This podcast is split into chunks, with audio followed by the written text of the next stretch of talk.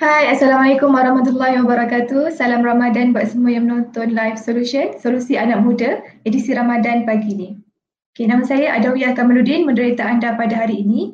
Jika sebelum ni kita pernah membincangkan topik sukarelawan di era pandemik, gaya baru atau sompuku, fake braces betul ke bahaya dan stres di tempat kerja.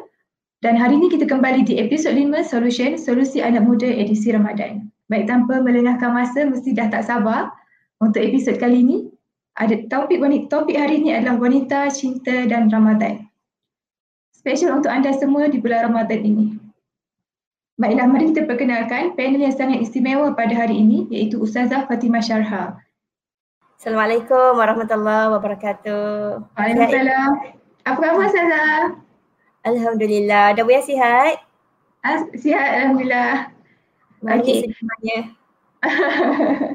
Okey, sebelum sebelum ni saya uh, bacakan sedikit biografi Ustazah.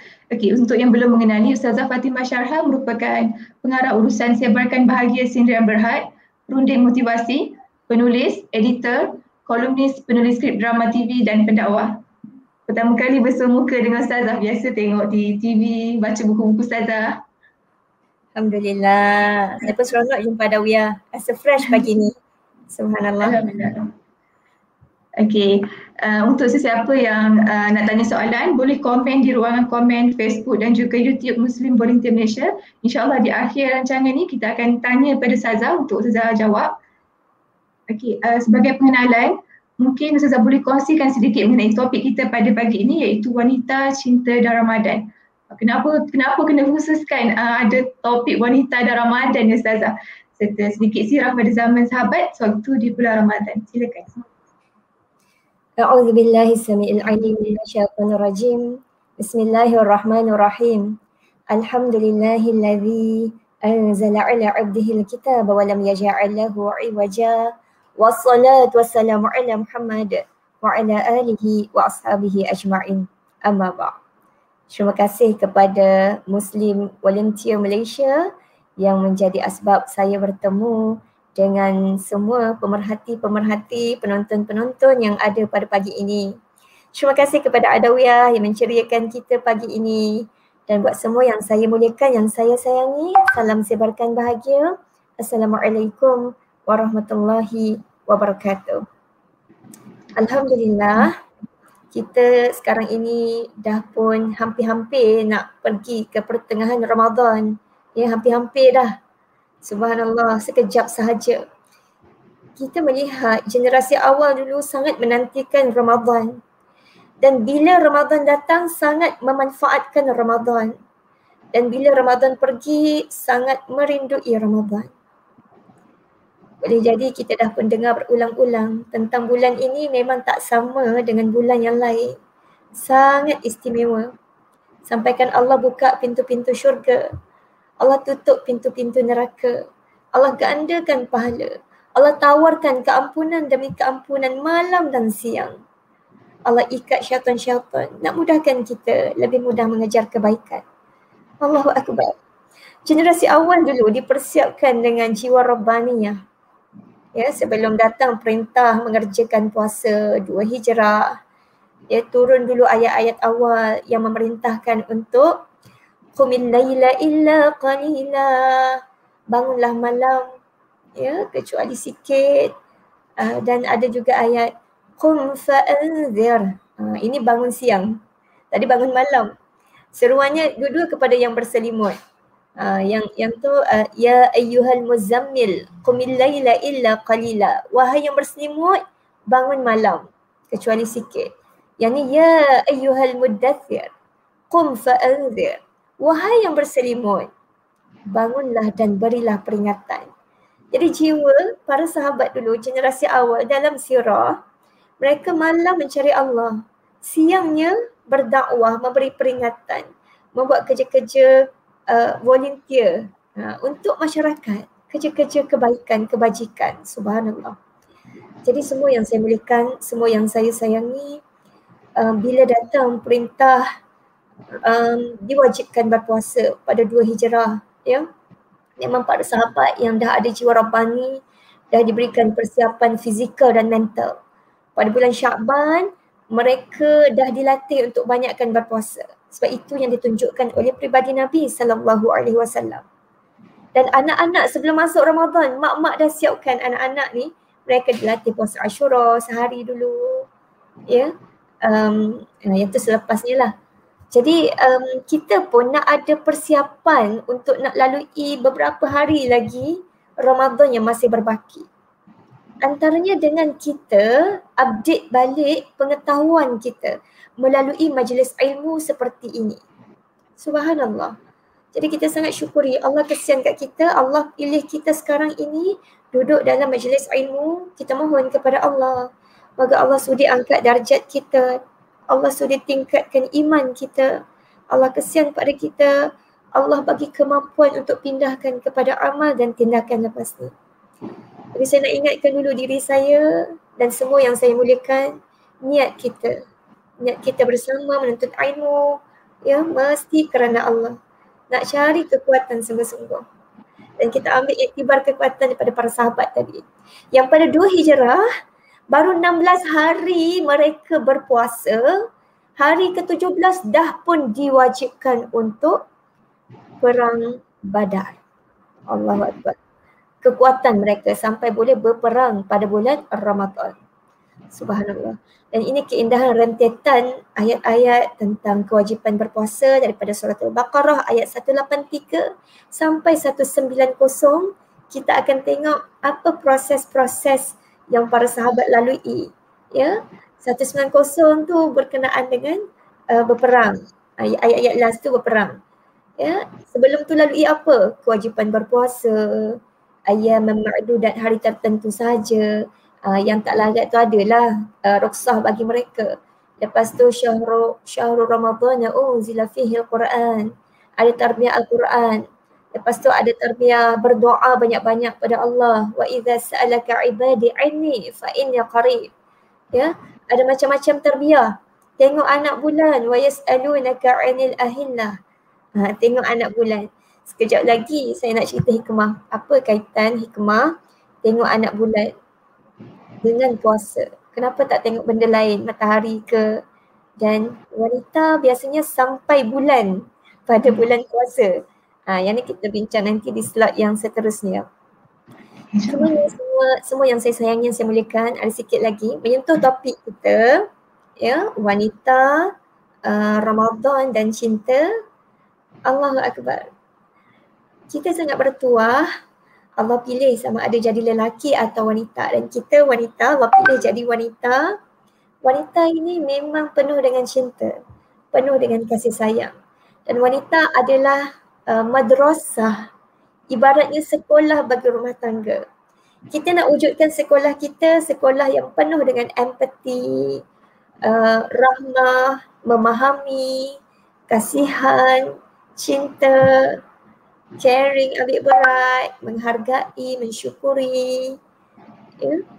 Bermula daripada jadual yang telah disusun oleh Allah dalam hari-hari Ramadan yang kita lalui, kita nak terapkan cinta di dalamnya. InsyaAllah. Alhamdulillah. Terima kasih Ustazah di atas penjelasan mengenai topik wanita, cinta dan Ramadan. Okay, InsyaAllah kita akan mengupas mengenai pengorbanan wanita sebagai isteri, ibu dan anak untuk keluarga dan dalam masa yang sama menguruskan kejaya dalam bulan Ramadan. Okey, kita insyaAllah Uh, jika anda ada soalan boleh komen di ruangan komen Facebook Muslim Volunteer Malaysia dan juga YouTube Muslim Volunteer Malaysia. Okay, baiklah Ustazah. Di bulan Ramadan ni uh, boleh menjadi lubuk pahala buat para wanita. Macam menyediakan juadah pun ada pahala dan macam-macam lagi. Uh, boleh Ustazah kongsikan kepada penonton di luar sana apa spesialnya wanita ni apabila dia berpuasa ataupun berada dalam bulan Ramadan. Dan apa ibadah yang wanita boleh lakukan sepanjang bulan Ramadan ni. Allah Akbar. Um, pengurusi kita menyebut tentang uh, makanan, juadah, ya. Um, dalam kita tak sedar, ibadah ini ada ibadah khusus, ada ibadah umum. Dan makanan juga boleh menjadi ibadah umum. Penyediaannya, ya, kita memasaknya ataupun kita membeli kalau tak mampu kan. Sebab uh, wanita ni uh, dia ada pelbagai kondisi. ada yang memang sangat diperlukan khidmatnya oleh masyarakat. Ya sangat perlu uh, mengerah tenaga usaha kat rumah pun kena membaca kena berfikir mungkin. Dan dia kekurangan masa untuk memasak. Tak mengapa. Yang penting uh, dia dapatkan makanan uh, bekerjasama dengan suami untuk ada juadah untuk keluarga memilih uh, yang terbaik dari segi gizi uh, khasiatnya untuk dibawa masuk ke dalam badan ahli keluarga. Jadi secara pokoknya pada bulan Ramadan ni ada dua juadah utama dua hidangan pokok yang disediakan iaitu iftar saat berbuka dan juga saat sahur. Uh, dan indahnya, istimewanya Ramadan ni uh, sangat mendidik keluarga untuk makan sama-sama. Walaupun sebenarnya di luar Ramadan pun kita kena teruskan. Sebab Nabi sallallahu alaihi wasallam berpesan, ya, fajtami'u ala ta'amikum bersama-samalah dalam makanan kamu. Dia kata duduk sekali lah uh, setakat yang mampu. Kalau di luar Ramadan mungkin kesibukan-kesibukan tertentu menyebabkan uh, kebersamaan tu jarang.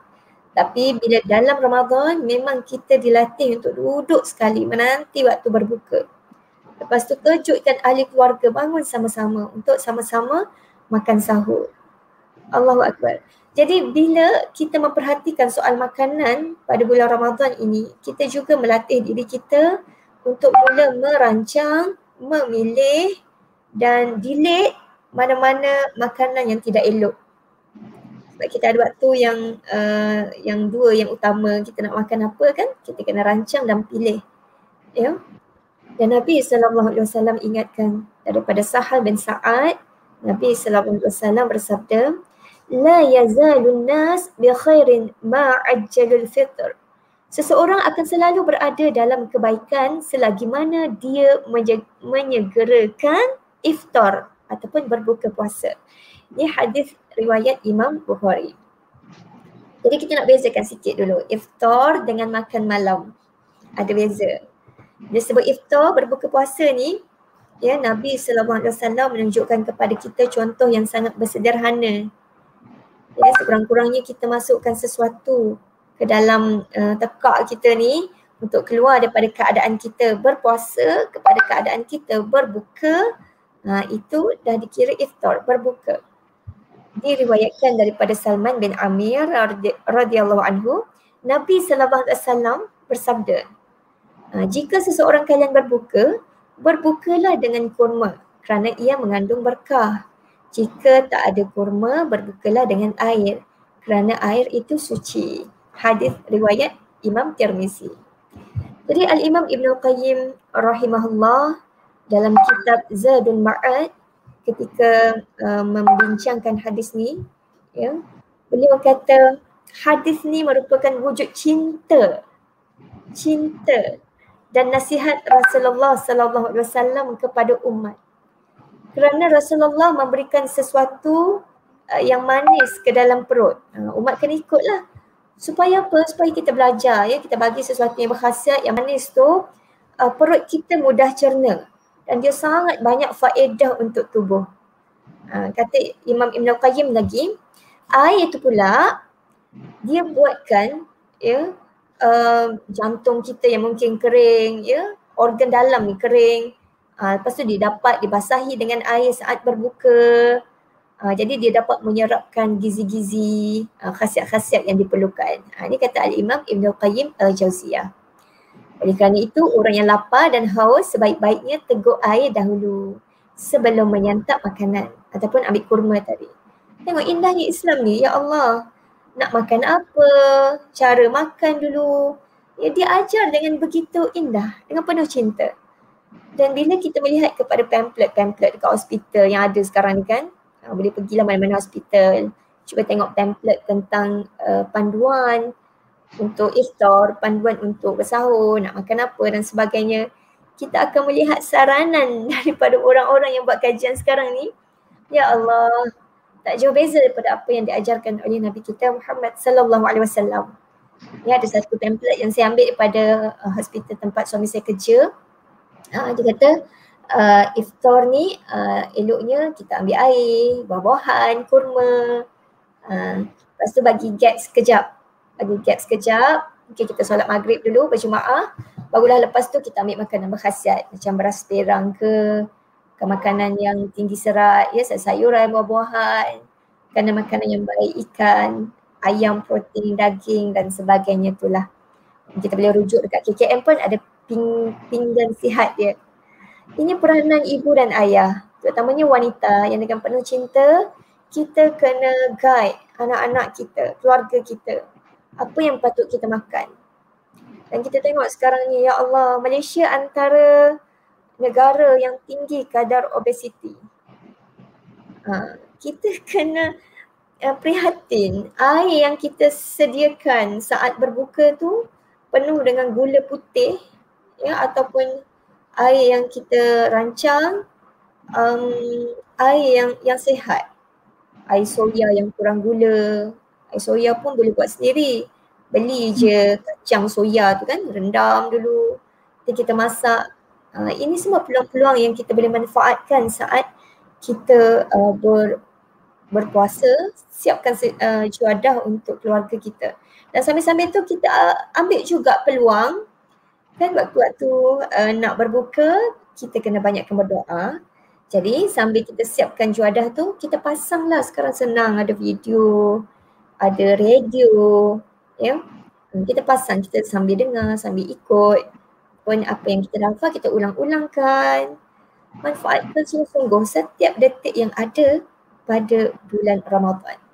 Dan saat iftar, saat iftar, saat berbuka, eh, kita dengan penuh cinta kena ajarkan keluarga kita anak-anak kita, bahkan pasangan kita. Ya, kena ajarkan apa? Satu ingatkan diri sendiri dan mereka semua untuk jawab azan. Jawab azan, berdoa setelah azan.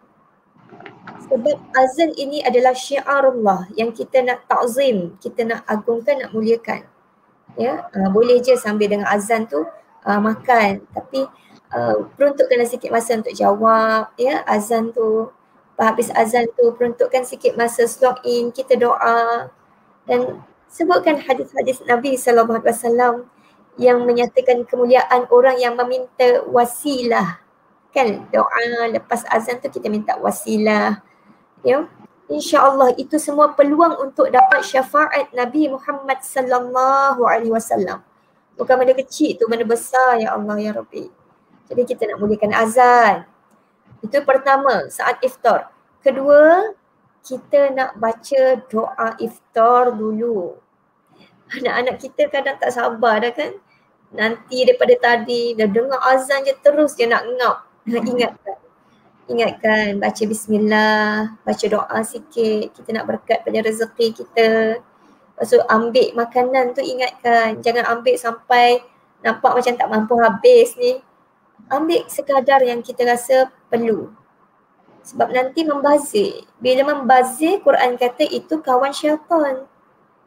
Membazir ni apa? Membazir kita berlebih-lebihan. Atau kita ambil bukan keperluan kita. Ha, itu semua adalah pembaziran. Seterusnya, semua yang saya melekat, yang saya sayangi, pada bulan Ramadan ni juga terbiah yang sangat indah. Terbiah yang penuh cinta dari Allah Subhanahu Wa Taala yang kita pun nak aplikasikan pada keluarga kita. Kita tengok dalam bulan Ramadan kita diajar ada kewajipan yang kita kena buat. Apa dia? Uh, menahan diri dari makan, minum, perkara yang membatalkan puasa dari terbit fajar sampai terbenam matahari. Oh, kewajipan. Jadi kita nak didik keluarga kita dengan penuh cinta ya keluarga ni ibarat sekolah madrasah ibu ayah guru-guru di sekolah ni jadi kita nak mengajarkan dengan penuh cinta yang mana sekolah ni ada kewajipan. Ada perkara yang wajib kena buat. Dan sebaik-baiknya setiap kewajipan tu kita listkan kita tulis. Sebab anak-anak kita ya kalau tak tulis dia mungkin lupa mungkin tak ingat. Uh, dengan kita listkan, kita tulis, um, kita juga boleh memperkenalkan konsep memberi reward, memberi ganjaran. Ha, sebab itu kajian mana-mana pun kajian tentang pendidikan ke psikologi ke macam orang pergi kerja uh, dapat gaji dia jadi bermotivasi nak pergi kerja. Ya, student dia dapat beasiswa, dia dapat uh, pinjaman, uh, dia jadi bermotivasi nak pergi belajar sebab keuangan ada kat situ. Sama juga anak-anak kita uh, yang usia sekolah rendah terutamanya, dia boleh diajar kalau dia buat kewajipan-kewajipan yang kita print, kita tampal, kita listkan siap-siap, ya satu kewajipan dia buat, uh, dapat 10 sen contohnya. Itu bulan lain. Bulan Ramadan ganda lagi. Satu kewajipan dia buat dapat 20 sen. Ha, kita tak nak ajar banyak-banyak sangat uh, duit tu. Kita cuma nak bagi reward dalam keadaan kita didik mereka. Reward sebenar sebenarnya dari Allah tak ternilai besar sangat. Target sebenar kita, kita nak melihat wajah Allah. Kita nak syurga Allah. Ha, itu sebenarnya yang kita nak. Ini sekadar reward dunia sahaja. Sekadar nak bakarkan motivasi kita sahaja. Terangkan dia, dia juga belajar untuk membersihkan niat. Okay. Dan kata Imam Abu Hamid Al-Ghazali. Beliau menyebutkan ada enam kewajipan dalam bulan Ramadan. Enam kewajipan. Ini silibus wajib. Kat sekolah kita ini silibus wajib. Yang kena ada apa dia? Yang ni yang Imam Ghazali sebut. Pertama, memperhatikan jatuhnya awal bulan Ramadan dengan cara melihat hilal. Ha, yang ni kewajipan ke atas negara lah. Ha, yang penting kita pun yakin, kita tahu dengan jelas ya bahawa dah masuknya bulan Ramadan. Okay, itu pertama. Yang kedua niat.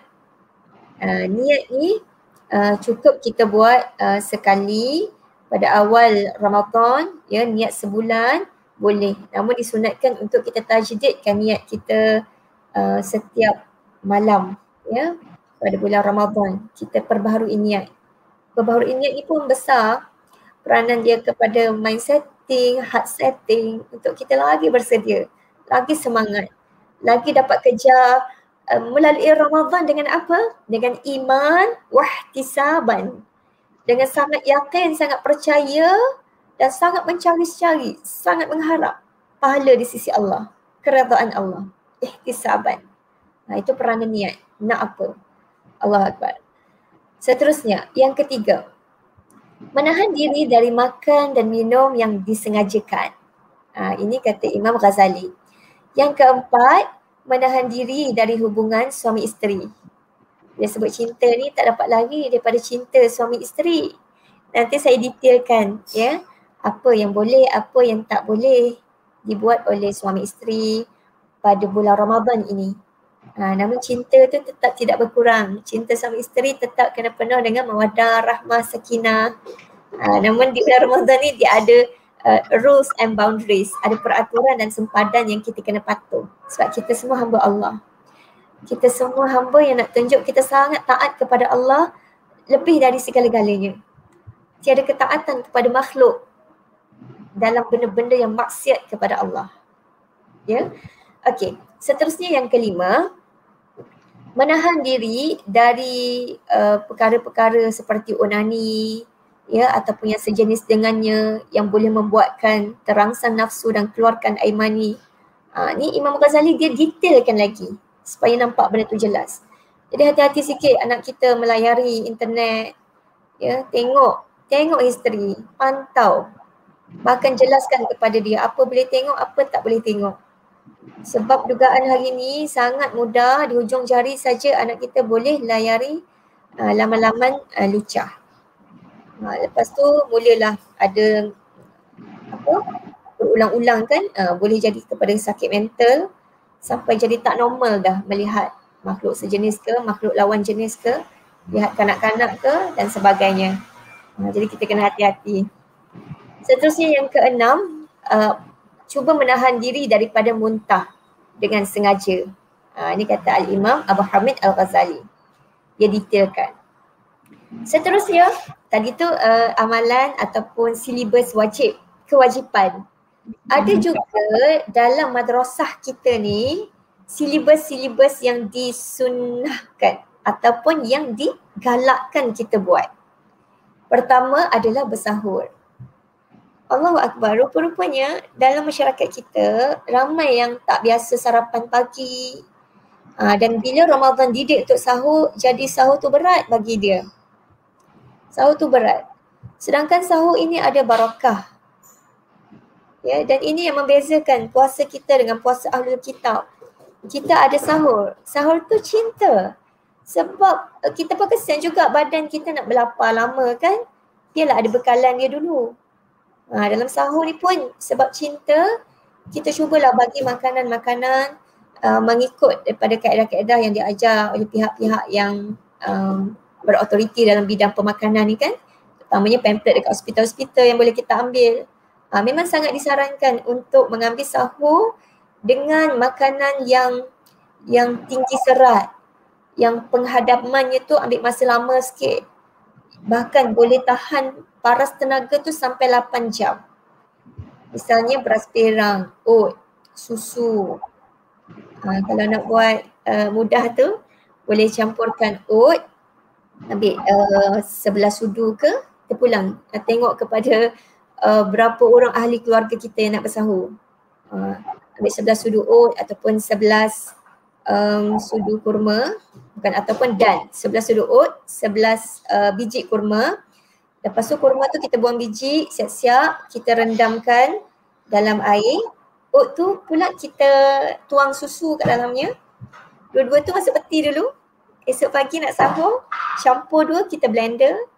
Masukkanlah apa buah yang kita suka, buah pisang ke, uh, chia seed. Uh, boleh masukkan dan minum, ya Allah sedap rasanya dan kita akan dapat rasa beza. Tenaga kita tu boleh tahan lama. Allah Akbar. Jadi semua yang saya belikan, yang saya sayangi, ini benda sunnah. Dan kita kena rancang pemakanan yang terbaik masa kita lakukan sahur kita. Itu satu. Sahur dan akhirkan sahur. Kedua, kita bersegera dalam iftar. Kita dah bincang sikit tadi, itu adalah sunnah. Kena cerita. Ini semua sunnah dan penuh dengan cinta, rahmat, kesian kat kita.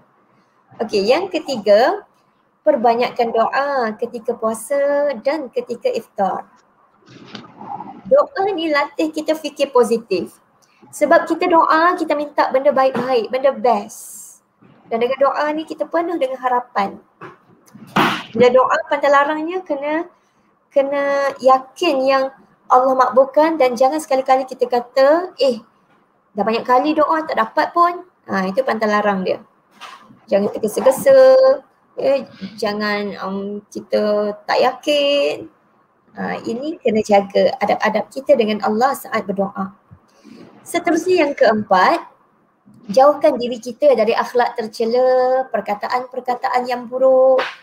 Ini sunnah, benda besar, bahkan kalau kita tak menjaga perkataan kita pada bulan Ramadan ni, pahala puasa kita markahnya terjejas. Akan takut kalau kita baca hadis-hadis yang tertentu sebut Allah tak berhajat pun kepada lapar kita, dahaga kita kalau tak meninggalkan kata-kata buruk, kata-kata lucah dan sebagainya. Ha, rupa-rupanya bukan benda kecil ya, walaupun kita kata eh sunnah. Sunnah benda besar, kena buat. Ya, cuba untuk buat. Seterusnya yang kelima, sunnah dibolehkan uh, menggosok gigi. Walaupun ada hadis sebut tentang bau mulut orang yang berpuasa ya lebih wangi dari kasturi Ha, itu bukan tanda tak apalah mulut busuk pun di sisi Allah lebih wangi dari kasturi. Ha, bukan. Hadis tu kalau kita tengok rentitan dia Allah sebelum tu ya dalam hadis kursi uh, ajarkan kita supaya uh, jaga kata-kata. Jangan kata-kata lucah dan sebagainya. Ya. Macam sikit hadis tu kan. Uh, lepas tu baru disebut tentang bau mulut orang yang berpuasa. Ha, jadi nak gosok gigi boleh ke tak? Boleh, boleh. Bahkan anak-anak kita yang kecil ni, kadang dia tak larat, dia dia dah rasa macam penat, ya. Um, kalau dia minta berbuka, ya kita kita izinkan dia berbuka. Ha, namun begitu kita kena cerdik jugalah bijak bagi alternatif. Ha, kita kata cuba dulu pergi mandi ke? Boleh tak boleh mandi untuk segarkan tubuh? Yes, boleh. Itu cintanya syariat kepada kita, dia faham. Faham kita ni kadang memang tak larat, panas ke, nak segarkan sikit tubuh. Boleh tak mandi? Boleh. Ataupun pergilah gosok gigi. Gosok gigi boleh buat kita macam kuat sikit. Ya, terutama untuk anak-anak kita. Boleh tak boleh? Kalau menurut Dr. Akram Ridha yang saya baca bukunya ni, Indahnya Ramadan di rumah kita yang memuatkan banyak fatwa-fatwa para ulama kontemporari dan masa yang sama tak meninggalkan perbincangan para ulama madhab uh, dan saya juga dalam perbincangan ni uh, mengutip banyak fatwa-fatwa oleh mufti tempatan kita. Ya, Dr. Akram Ridha menulis bahawa gosok gigi itu termasuk dalam uh, sunnah. Baik, seterusnya yang keenam kita hiaskan diri dengan kebaikan-kebaikan, dengan perbuatan-perbuatan yang mulia.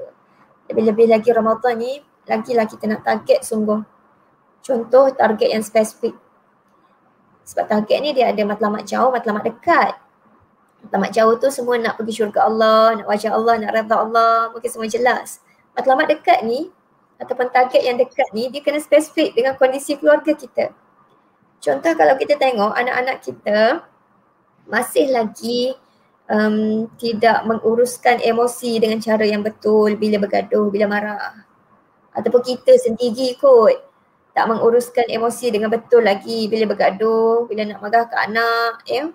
Maka kita letak target nak hiaskan diri dengan kebaikan, bercakap yang baik-baik. Sebut apa yang Allah redha sahaja walaupun saat marah. Jadi kena rancang duduk dengan suami, dengan anak-anak bincangkan. Target Ramadan tahun ini kita nak ada syukur communication. Komunikasi yang penuh dengan syukur, menghargai. Kalau marah nak kena buat apa? Rancang sama-sama. Okey, kalau marah sebut apa yang Allah redha sahaja. Kalau mampu diam, diam je dulu. Pergi ambil uduk tu yang Nabi ajarkan. Kalau rasa nak cakap juga, uh, jangan cakap ayat kita dululah nanti menyesal. Cakap a'udzubillahi minasyaitonirrajim. Kalahkan musuh dalam ni. Aku berlindung kepada Allah dari syaitan yang direjam. Kalau rasa tak berdaya, rasa nak nak marah juga ni. Ya baca la wala quwata illa billah. Aku memang tak berdaya ya Allah. Melainkan dengan kekuatan yang kau beri ya Allah. Ulang-ulang-ulang sampai nangis pun boleh ulang. Uh, jadi kita terbiasa sama-sama. Siapa yang berjaya buat benda tu hari tu uh, bagi bagi star sikit atau bagi uh, reward, bagi tanda penghargaan sikit. Sebab kita nak bentuk satu madrasah sekolah yang sangat saling menyokong setiap individu dalam keluarga kita untuk hiaskan diri dengan akhlak mulia, dengan kebaikan. Yang ketujuh, tadarus Al-Quran. Nabi Muhammad sallallahu alaihi wasallam pada bulan Ramadan bertadarus uh, setiap malam dengan malaikat Jibril. Ya, kita pun nak ada suasana tadarus dalam keluarga kita yang kita hidupkan. Seterusnya yang ke-8, uh, bersungguh-sungguh dalam beribadah terutamanya pada 10 malam yang terakhir. Sama-sama ada semangat nak mengejar Lailatul Qadar. Di sana ada peluang diampunkan dosa kita. Bukan sekadar diampunkan, bahkan Allah delete terus. Tak ada catatan dah. Uh, bersih. Allah tak sebut, tak ungkit lagi dah dosa itu. Allah indah sungguh. Jadi kita nak rebut peluang ini. Nak bagi setiap ahli keluarga rasa semangat nak rebut juga, kita mesti hadirkan persiapan mental. Ibu lah dengan penuh cinta. Ya, best kalau nak best lagi sinergi dengan ayah sekali. Ya, dengan penuh cinta ceritakan setiap hari di meja makan, ceritakan tentang Lailatul Qadar. Ceritakan tentang bestnya Nabi tak ada harus dengan malaikat Jibril kita ni kena baiki lagi tadarus kita ini. Ya. Uh, sebut-sebutkan. Lepas tu iktikaf. Kita masih lagi dalam ujian uh, pandemik COVID-19 uh, walaupun um, masih terkawal berbanding yang awal-awal dulu kan. Uh, siapa yang berpeluang iktikaf terutamanya ketua keluarga uh, kita isteri uh, galakkan. Kita isteri boleh mula bertanya, abang nak iktikaf, tahun ni masjid mana?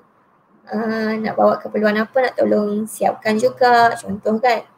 Ataupun uh, nanti nak singgah sahur kat rumah ke? Ataupun nak sahur kat masjid? Kalau sahur kat masjid tu uh, jenguk kat rumah untuk ambil uh, milkshake ke? Sebab biasa masjid dia siapkan kalau air tu air teh saja.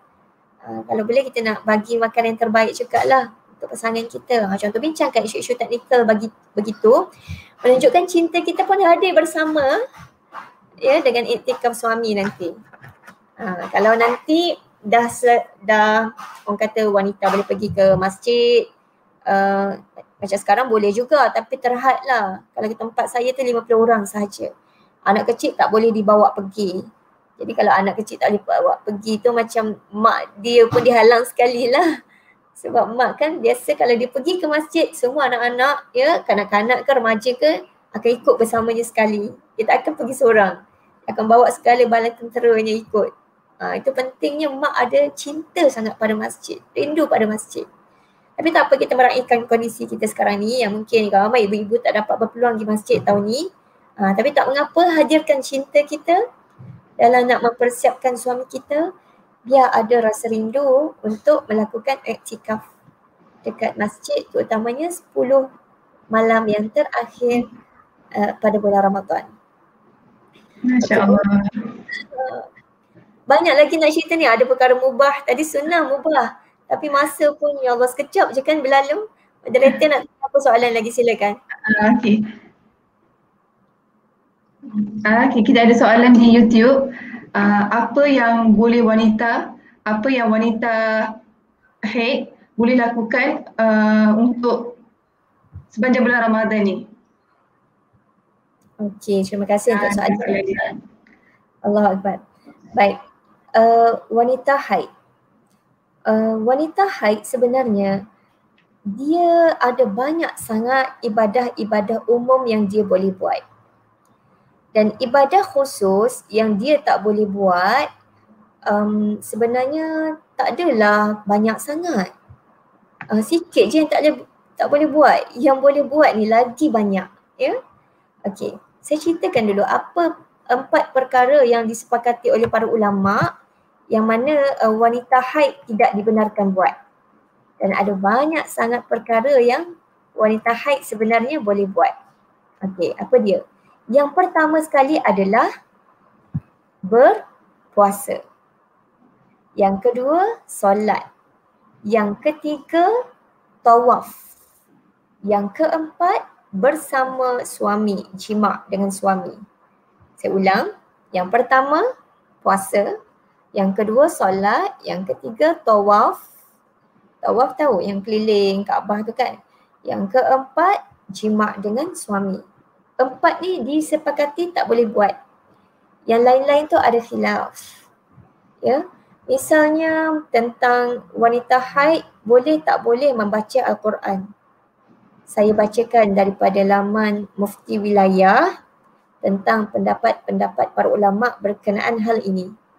Okey, pendapat pertama kata haram. Dan ini pendapat jumhur fuqaha mereka melarang wanita haid ni baca Quran ataupun wanita yang sedang berjunuk uh, dilarang baca Quran berdasarkan hadis daripada Ibnu Umar radhiyallahu anhu. La taqra'ul haid wa lal junub syai'an min al-Quran. Riwayat At-Tirmizi. Tak boleh wanita dalam haid dan berjunuk membaca walau sedikit pun daripada Al-Quran. Namun bila ulama bincang hadis ni, hadis ni statusnya do'if di sisi sebahagian ahli ilmu. Kerana sebahagian riwayat ini adalah Ismail bin Ayyash dari golongan Hijaz dan riwayatnya daripada mereka adalah da'if. Ha, bila sebut hadis yang da'if, kalau bab-bab memotivasikan amal, para ulama guna hadis yang da'if. Tapi kalau bab hukum, ha, memang para ulama diketat sikit, ya, um, mereka ada yang tak ambil lah hadis-hadis yang do'if ini. Sebab tu menjadi perbincangan oleh para ulama. Dan pendapat yang kedua kata harus dibolehkan. Ini pendapat ulama Malikiyah mengikut riwayat yang sahih. Iaitu dibolehkan untuk pegang Al-Quran bagi wanita yang haid dan boleh juga untuk baca Al-Quran dengan tujuan mengajar dan belajar. Ha, kelonggaran ini diberikan kepada wanita yang dalam keadaan haid dan bukan wanita dalam keadaan junub. Junub ni bersama dengan suami itulah. Ini kerana hari-hari haid tu kan dia panjang sikit kan. Tapi kalau hari junub tu dia dia sekejap saja. Uh, terutamanya bagi wanita yang ada uh, sikit-sikit hafazan dia macam Al-Mu, Al-Kafi hari Jumaat ni yang dia biasa baca. Uh, dia takut benda tu hilang ya ataupun nanti jadi malas tak jadi kebiasaan dah dia nak teruskan kebiasaan tu. Uh, maka dibolehkan. Dan ibu adalah guru Al-Quran kepada anak-anak kita. Kalau belum buat lagi, lantik diri hari ini dan buat. Uh, sebab besar sungguh pahala orang yang belajar dan mengajar Al-Quran. Khairukum man ta'allama Al-Quran wa 'allamah. Sebaik-baik kamu adalah orang yang mengajar Quran, uh, orang yang belajar Quran dan mengajarkannya. Maka kita nak jadi sebaik-baik orang tu lah. Yang besar sangat pahalanya. Maka kita pun nak jadi guru Al-Quran kepada anak-anak dan nak istiqamah nak teruskan serta kita juga nak berterusan jadi pelajar Al-Quran. Ya, belajar sama ada belajar berguru ataupun sekarang ni belajar daripada YouTube. Ha, ramai guru-guru yang hebat-hebat kat YouTube. Ha, teruskan budaya belajar dan mengajar Al-Quran. Allahu Akbar. Jadi pendapat ini yang kata harus wanita haid baca Quran ini adalah pendapat bukan calon-calon orang tapi pendapat tokoh ulama silam seperti Imam Al-Bukhari, Ibn, uh, Imam Ibn Jarir At-Tabari, Ibn Al-Munzir, Al-Zahiriyah, Al-Shawkani, Al-San'ani, Al-Sha'bi, Al-Syafi'i dalam qaul qadimnya. Uh, dan antara ulama masa kini yang pegang dengan keharusannya adalah Syekh Muhammad Saleh Al-Uthaymin, Syekh Al-Azhar Al-Tantawi. Uh, jadi semua yang saya milikan yang saya sayangi. Um, kalau kita nak pegang tak boleh katakan wanita haid baca Quran. Kita tetap tidak terhalang untuk mendengarkan tafsir Quran mendengarkan uh, bacaan-bacaan Al-Quran sekalipun ya. Kita masih lagi perlu hidupkan Ramadan kita sebagaimana yang Quran sebut Syahrul Ramadan alladhi uzila fihi al-Quran Bulan Ramadan tu bulan diturunkan Al-Quran Quran tu fungsinya untuk jadi jadi hudan, uh, petunjuk dan jadi furqan.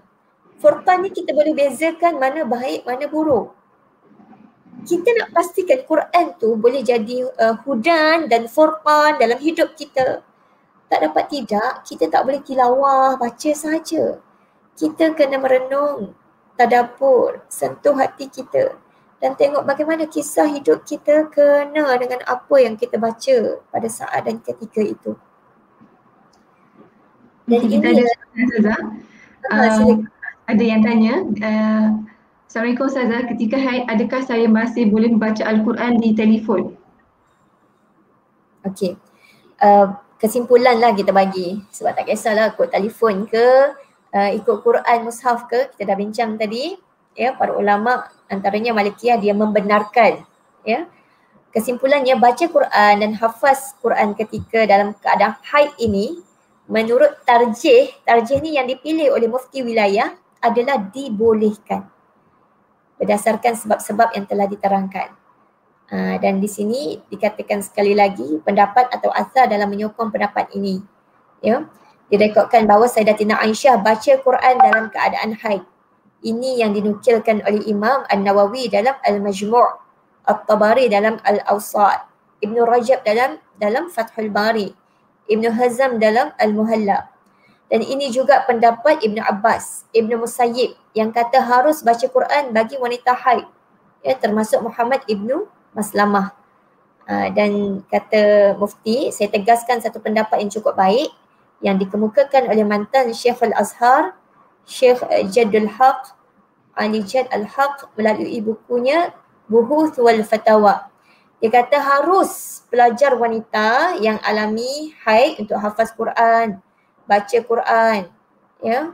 Untuk faktor peperiksaan lagi lah, ada ujian lagi lah. Ha, ini disebabkan uh, peperiksaan dengan, dengan ujian tu kan tempohnya terbatas. Jadi dibolehkan. Uh, walaupun orang tu pegang kata tak boleh, uh, dengan sebab ada faktor-faktor tadi tu uh, kita ada keedah lagi darurat atau masyarakat ya boleh menyebabkan kita boleh untuk baca Quran. Uh, walaupun begitu siapa yang rasa nak berhati-hati juga ya dia bolehlah beralih untuk mendengar Quran, uh, membaca daripada phone, daripada CD uh, mendengarkan tafsir-tafsir daripada YouTube uh, dan sebagainya. Allah alam.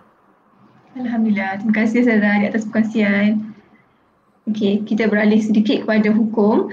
Uh, okay, jika sebelum datangnya Ramadan ni ada wanita yang makan uh, pil yang melambatkan haid. Mungkin uh, dia berniat untuk berpuasa, untuk berazam uh, puasa sebulan sepenuh. So, uh, apa hukumnya Ustazah? Mungkin Ustazah boleh huraikan sedikit uh, mengenai makan pil yang melambatkan haid. Okay um, biasanya wanita yang ambil pil untuk menahan haid ini biasanya dia nak pergi haji umrah ha, dan sekarang ni ada juga yang nak melalui bulan Ramadan dia nak ambil pil uh, penahan haid itu. Um, pada asasnya pada asasnya dibolehkanlah untuk kita minum ubat-ubatan yang yang hukumnya harus dan tak mendatangkan mudarat kepada kita. Ha, ini disebut oleh Al-Imam Al-Bahuti Al-Hambali. Kalau benda tu tak mudarat je, boleh. Ha, namun Imam Malik dia makruhkan perbuatan ni. Kata Imam Ibn Rushdi Al-Maliki rahimahullah, Imam Malik ditanyakan berkenaan seorang perempuan yang takut haidnya berlaku lebih awal. Lalu dia nak minum ubat yang dapat lambatkan haidnya. Kata Imam Malik, yang demikian tu bukanlah perkara yang tepat. Dia tak kata haram. Ulama sangat hati-hati tak kata haram. Ya, Namun um, mereka melihat bahawa haid tu benda yang semula jadi, yang normal, yang kita tak perlu nak kacau dia lah. Bagi je dia berjalan secara normal dan semula jadi. Sebab kalau kita tengok pun, um, kalau uh, kita pergi umrah atau haji, yang wanita haid tak boleh buat cumalah tawaf. Uh, tapi selain daripada tawaf, um, banyak yang wanita haid boleh buat. Contohnya apa? Wukuf di Arafah ya uh, dan Muzdalifah, melontar jamrah, berdoa kepada Allah di tempat-tempat ini. Uh, semua itu harus dikerjakan. Banyak boleh buat. Yang tak boleh buat satu sahaja. Bahkan Nabi SAW pesan kepada Sayyidatina Aisyah radhiyallahu anha. Kamu lakukanlah sebagaimana yang dilakukan oleh orang-orang yang mengerjakan haji. Uh, buatlah semua sekali. Kecuali jangan kamu tawaf di Baitullah sahaja. Sehinggalah kamu suci. Uh, yang Nabi pesan. Uh, dan uh, kata Imam Malik tadi, uh, Imam Malik dia dia memakruhkan uh, sebab dia takut mudarat uh, kepada wanita tersebut. Namun bila kita tengok isu ni secara keseluruhan, ya, memang pil pencegah haid ini dia termasuk unsur-unsur keduniaan yang mengikut kaedah fiqahnya al-aslu fil asya al-ibahah kalau benda-benda keduniaan asal bagi sesuatu mindset kita benda tu boleh dulu. Kita tak kata dia tak boleh. Namun bila kita dengar ada je ada mudarat kan maka kata Nabi wasallam la darara wala dirar. Tak boleh memberi mudarat atau saling berbalas uh, memberi mudarat. Ini riwayat Ibnu Majah. Sebab kita ada dengar jugalah kes-kes yang bila diambil tu dia jadi macam uh, tak normal pula ber, berlimpah ruah haid dia tu. Jadi luar biasa pula keluar haid tu. Ya, dia nak tahan haid. Ada juga kes-kes yang seperti itu. Jadi saya cadangkan bincang dan istiqarah dululah sebelum kita ambil. Allah alam. Terima kasih Ustazah atas pencerahan. Okey, uh, kita ada sedikit soalan daripada staff-staff uh, di Muslim Volunteer Malaysia. Uh, boleh saya kongsikan penggunaan media sosial di bulan puasa khususnya pada wari, para wanita ni? Contohnya selfie uh, shopping online sebab sekarang ni macam di hujung jari so macam sekejap-sekejap nak tengok apa ni sale. Uh, okay, dan uh, ketiga uh, itu saja. Okay, uh, ini pun termasuk um, dari segi hukum asasnya al-aslu fil asya al-ibaha asal segala sesuatu adalah boleh ya. Namun begitu kita nak tengok jugalah um, kita sekarang ini um, sedang berada di level mana puasa kita ini. Sebab syurga Allah pun banyak tingkat. Banyak tingkat. Ada syurga Firdaus, ada syurga Ma'wa, syurga Adnina, macam-macam syurga kan. Maka kita pun kena ada satu semangat nak sentiasa tingkatkan diri kita.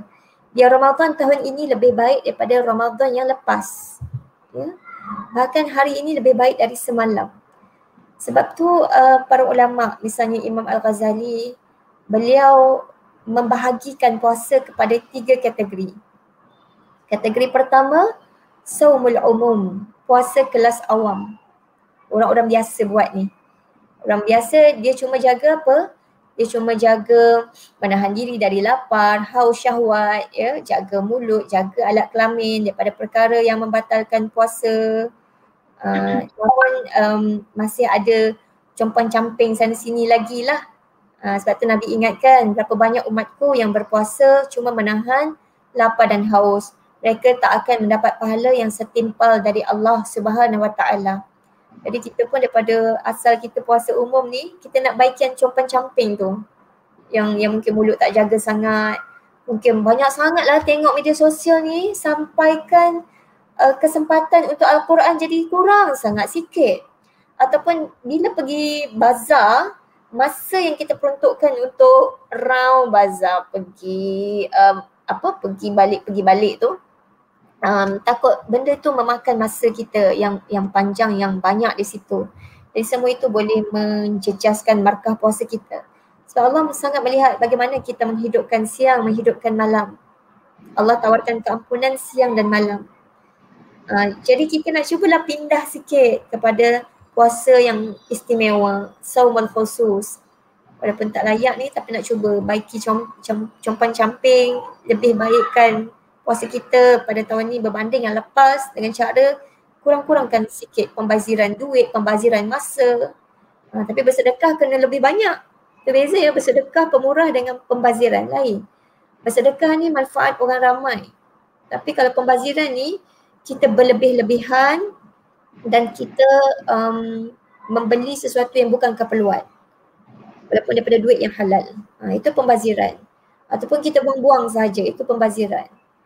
Okey, puasa khusus adalah puasa kelas istimewa iaitu orang yang cuba tahan semua sekali. Tahan pendengaran daripada perkara sia-sia, tahan penglihatan daripada tengok benda sia-sia yang tak tingkatkan iman dia.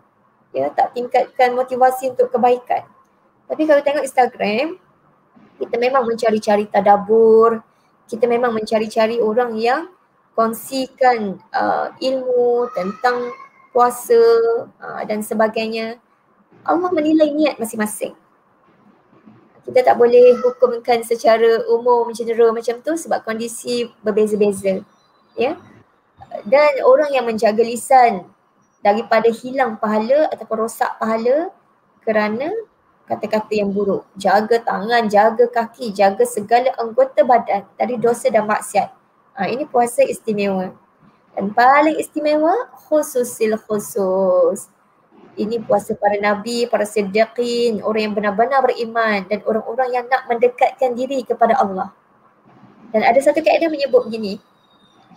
Sayyiatul abrar, sorry, hasanatul abrar wa sayyiatul muqarrabin. Maksudnya, ada perkara yang bagi orang-orang baik, bagi orang-orang umum, orang yang baik-baik, ya, benda tu okey je, boleh buat. Tapi bagi orang yang nak mendekatkan diri kepada Allah, dia rasa benda tu buruk bagi dia. Misalnya dia tengok lama-lama shopping lama sangat. Kalau memang dia tengok tu sekadar keperluan untuk beli ya apa yang tak ada. Ha, itu memang keperluan lah. Kita manusia ada keperluan duniawi kita juga ya. Tapi ni memang uh, dia sangat uh, jaga bila Ramadan dia dia memang spesifikkan supaya kau beli yang duniawi itu settlekan sebelum Ramadan lagi misalnya. Dia sangat jaga. Ha, ni adalah orang-orang yang sangat memerhatikan akhirat dia pada bulan Ramadan. Okey, hmm. jadi itu antara kategori-kategori puasa yang ada yang kita pun nak sama-sama tingkatkan insyaAllah. InsyaAllah, amin. Terima kasih Zaza. Uh, okay dan uh, sebelum berakhir kita minta Ustazah uh, kongsikan sedikit uh, pesanan ataupun doa yang Rasulullah berikan kepada wanita semasa bulan Ramadan ataupun teladan dari Ummul Mukminin yang boleh jadikan panduan kepada wanita di luar sana semasa bulan Ramadan ni. Okay. Uh, semua yang saya berikan, semua yang saya sayangi, ya, yeah, um, bila kita dah masuk ke dalam bulan Ramadan ini, kita sangat nak usaha untuk sentiasa membaiki niat kita dan menyiapkan seluruh ahli keluarga kita biarlah mereka ni menjadi orang yang betul-betul mengenal dan cinta kepada Ramadan. Bagaimana nak buat? Sebagaimana Nabi ajarkan hadis-hadis motivasi berkenaan Ramadan itu kepada umat, ah itulah peranan kita. Peranan kita jangan bebel banyak sangat tapi nak cerita hadis ni, ayat Quran ni banyak-banyak nak cerita. Supaya sebelum kita meninggal benda tu masuk ke dalam diri anak-anak kita dekatkan mereka dengan doa-doa macam zikir-zikir al-maksurat, zikir pagi petang. Yang ni sangat penting. Sebab zikir pagi petang tu kalau kita halusi, isi-isi dia maksud-maksud, ya, ia merangkumi semua yang kita perlukan. Termasuklah nak jaga mental health kita, ya. Termasuklah nak jaga akidah kita, uh, jalan yang lurus, bagaimana panduannya. Ya Allah, cuba Ramadan ini target kita fahami makna-makna dalam zikir al-maksurat, zikir pagi dan petang. Allah Akbar. Jadi lalu ialah pelan tindakannya Ramadan yang lebih uh, berkualiti, lebih bermotivasi dan lebih uh, jelas arah, tahu apa yang kita nak buat. Kalau boleh print lah apa yang kita nak buat tu dan make it into action. Buat sama-sama. Jadikan ia realiti dalam keluarga kita. Buat diri saya sendiri juga. Sekian terima kasih. Ampun maaf. Aku lukau lihada wa astagfirullahalazim li walakum. Assalamualaikum warahmatullahi wabarakatuh. Okay, terima kasih kepada Ustazah di atas kesudian uh, bersama kami di Muslim Volunteer Malaysia dan di atas masa Ustazah. Uh, kita pun dah sampai ke penghujung kita jumpa lagi. Assalamualaikum.